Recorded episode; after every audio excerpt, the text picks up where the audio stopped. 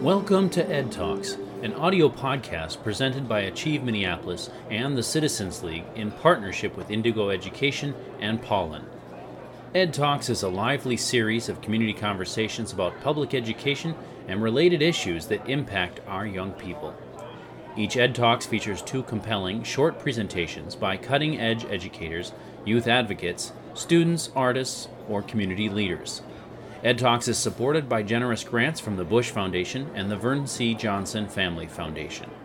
This Ed Talks focuses on understanding the experiences of students with unique needs. Our featured speaker is Dr. Ann Masten. Dr. Masten is a Regents Professor of Child Development and the Irving B. Harris Professor of Child Development at the University of Minnesota. Dr. Masten has studied resilience in children and families experiencing homelessness for more than 25 years in collaboration with shelter providers and school districts in the Twin Cities. This Ed Talk was recorded in front of a live audience at Ice House in Minneapolis on September 25, 2017. Wow, my, all my students at the U would love this classroom. This is great.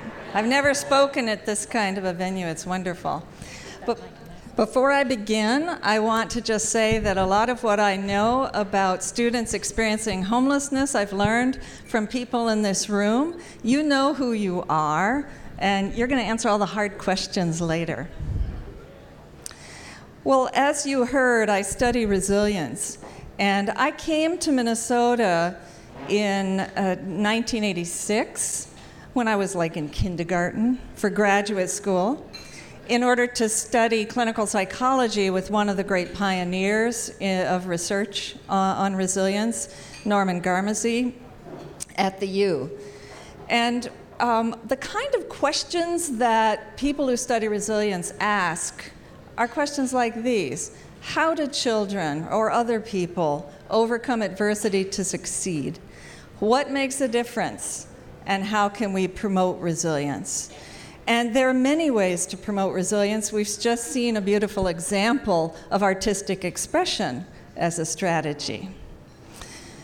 What I want to do today is highlight work on risk and resilience in uh, students experiencing homelessness, but I do want to pause for a moment and define what I mean by resilience because there's been some controversy about it. I think of resilience as the capacity of a person.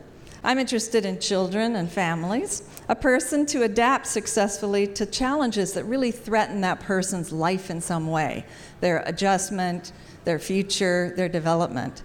And I like this kind of a definition because it can be applied to a family, to an individual child, but it can also be applied to an economy and to a whole region. And right now, as we watch people struggling to overcome the natural disasters we've seen, earthquakes and hurricanes in recent weeks, you begin to appreciate that the resilience of any person or any larger system is interconnected to the resilience of others. So, I want to talk about uh, children who experience family homelessness today. And I want to begin by telling you very briefly how I got involved in this. I was drawn into it by the Wilder Foundation.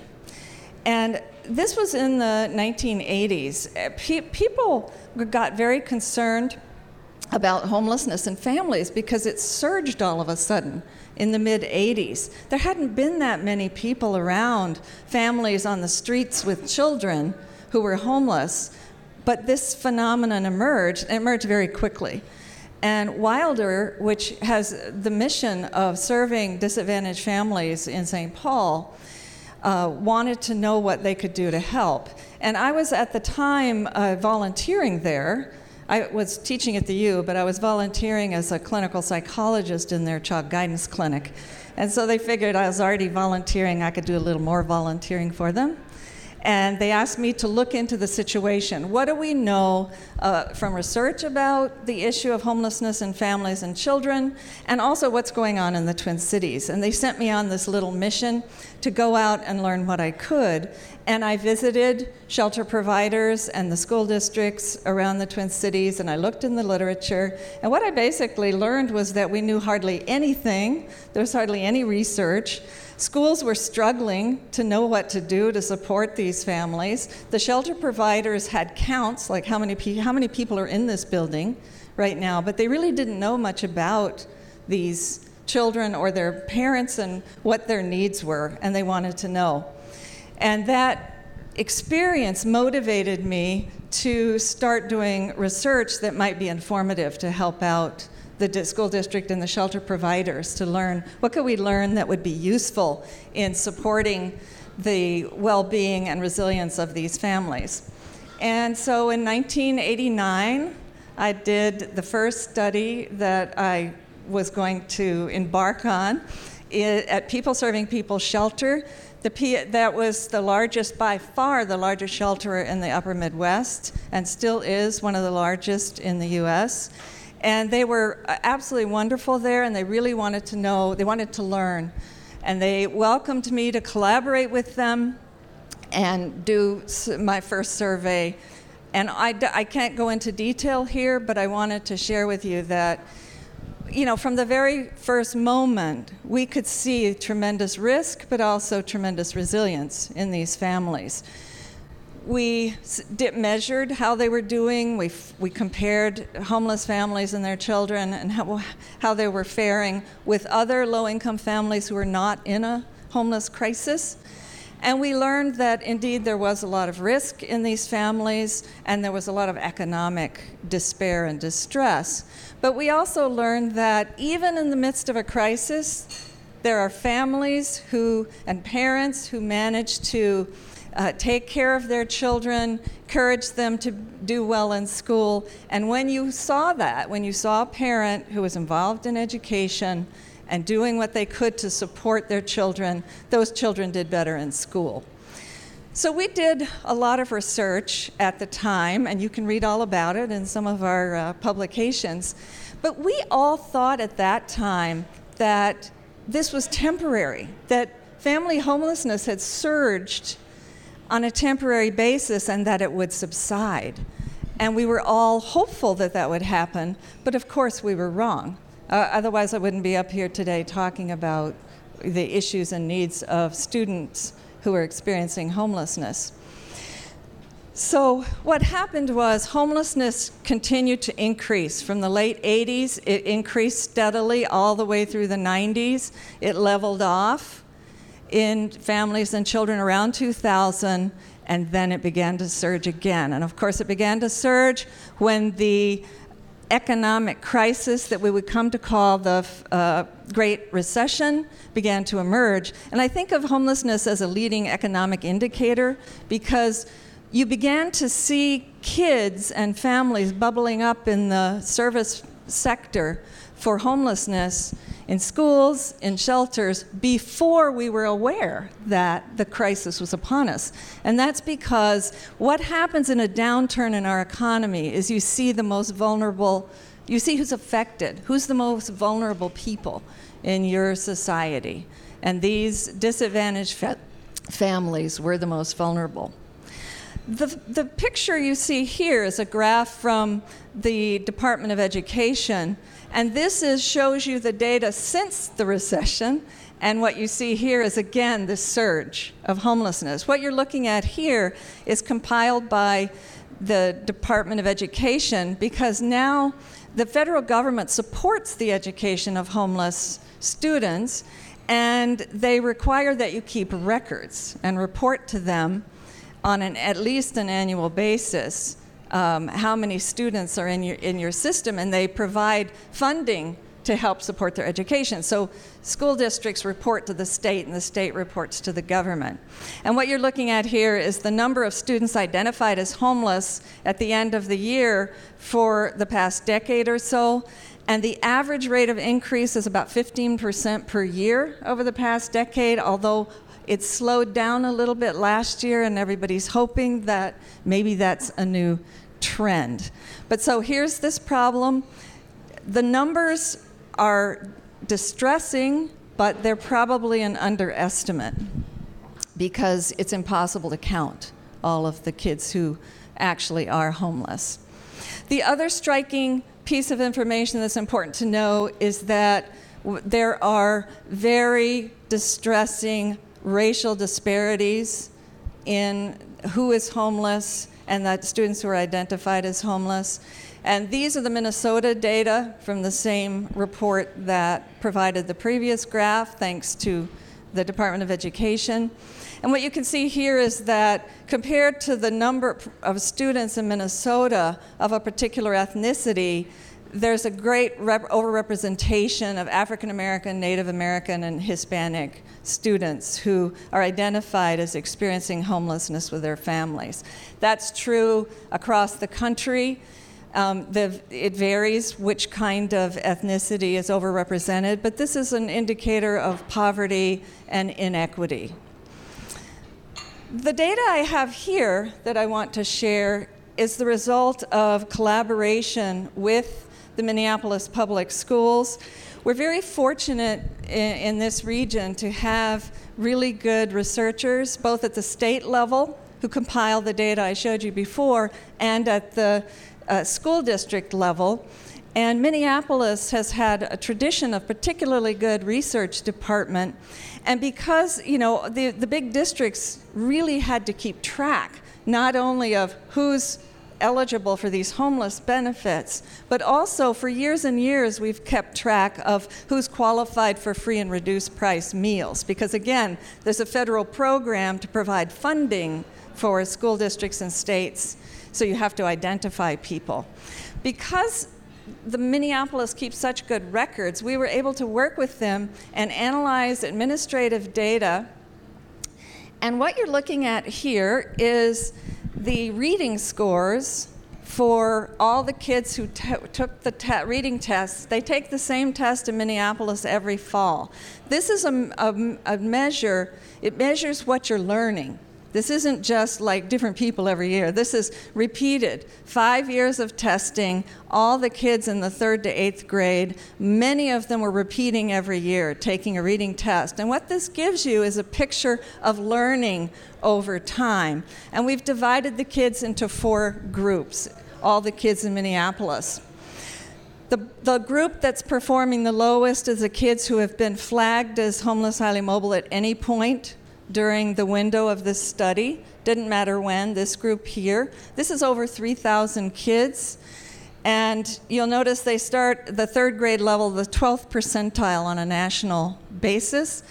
And people were really surprised when you look cumulatively like this to discover that close to 14% of the students in the Minneapolis public schools had been identified as experiencing homelessness at least once during this time frame and their average academic ch- achievement was significantly lower than all the other groups.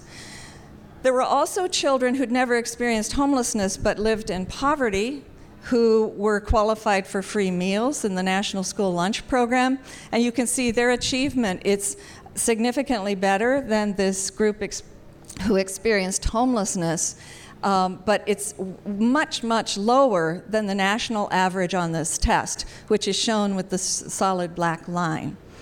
You'll also see here there's a little, a small group, 4% of kids in Minneapolis who, who have reduced price meals, in contrast to the 57% who are qualified for free meals. That's because in the National School Lunch Program in Minneapolis, most of the kids who are eligible are, have such poverty levels they're eligible for free lunch.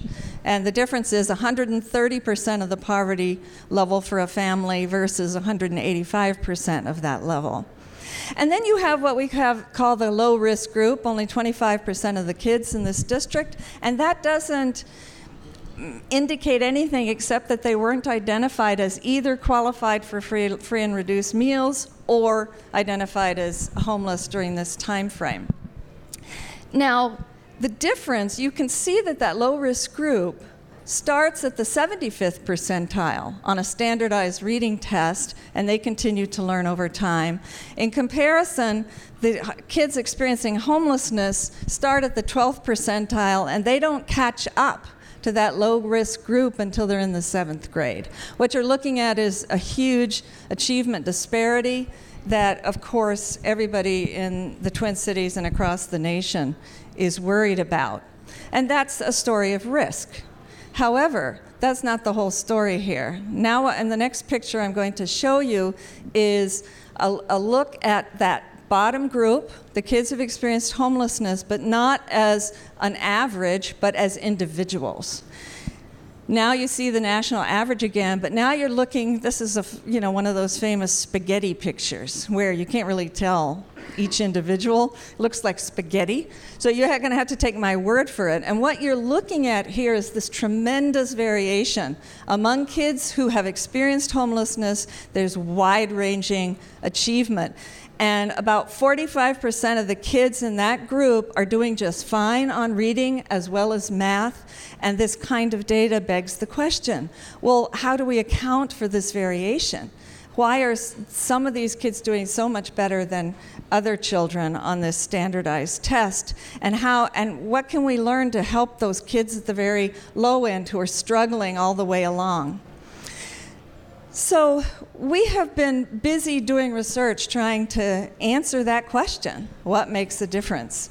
And we have gathered lots of data. Some data we can get from schools and um, analyze what predicts achievement at school.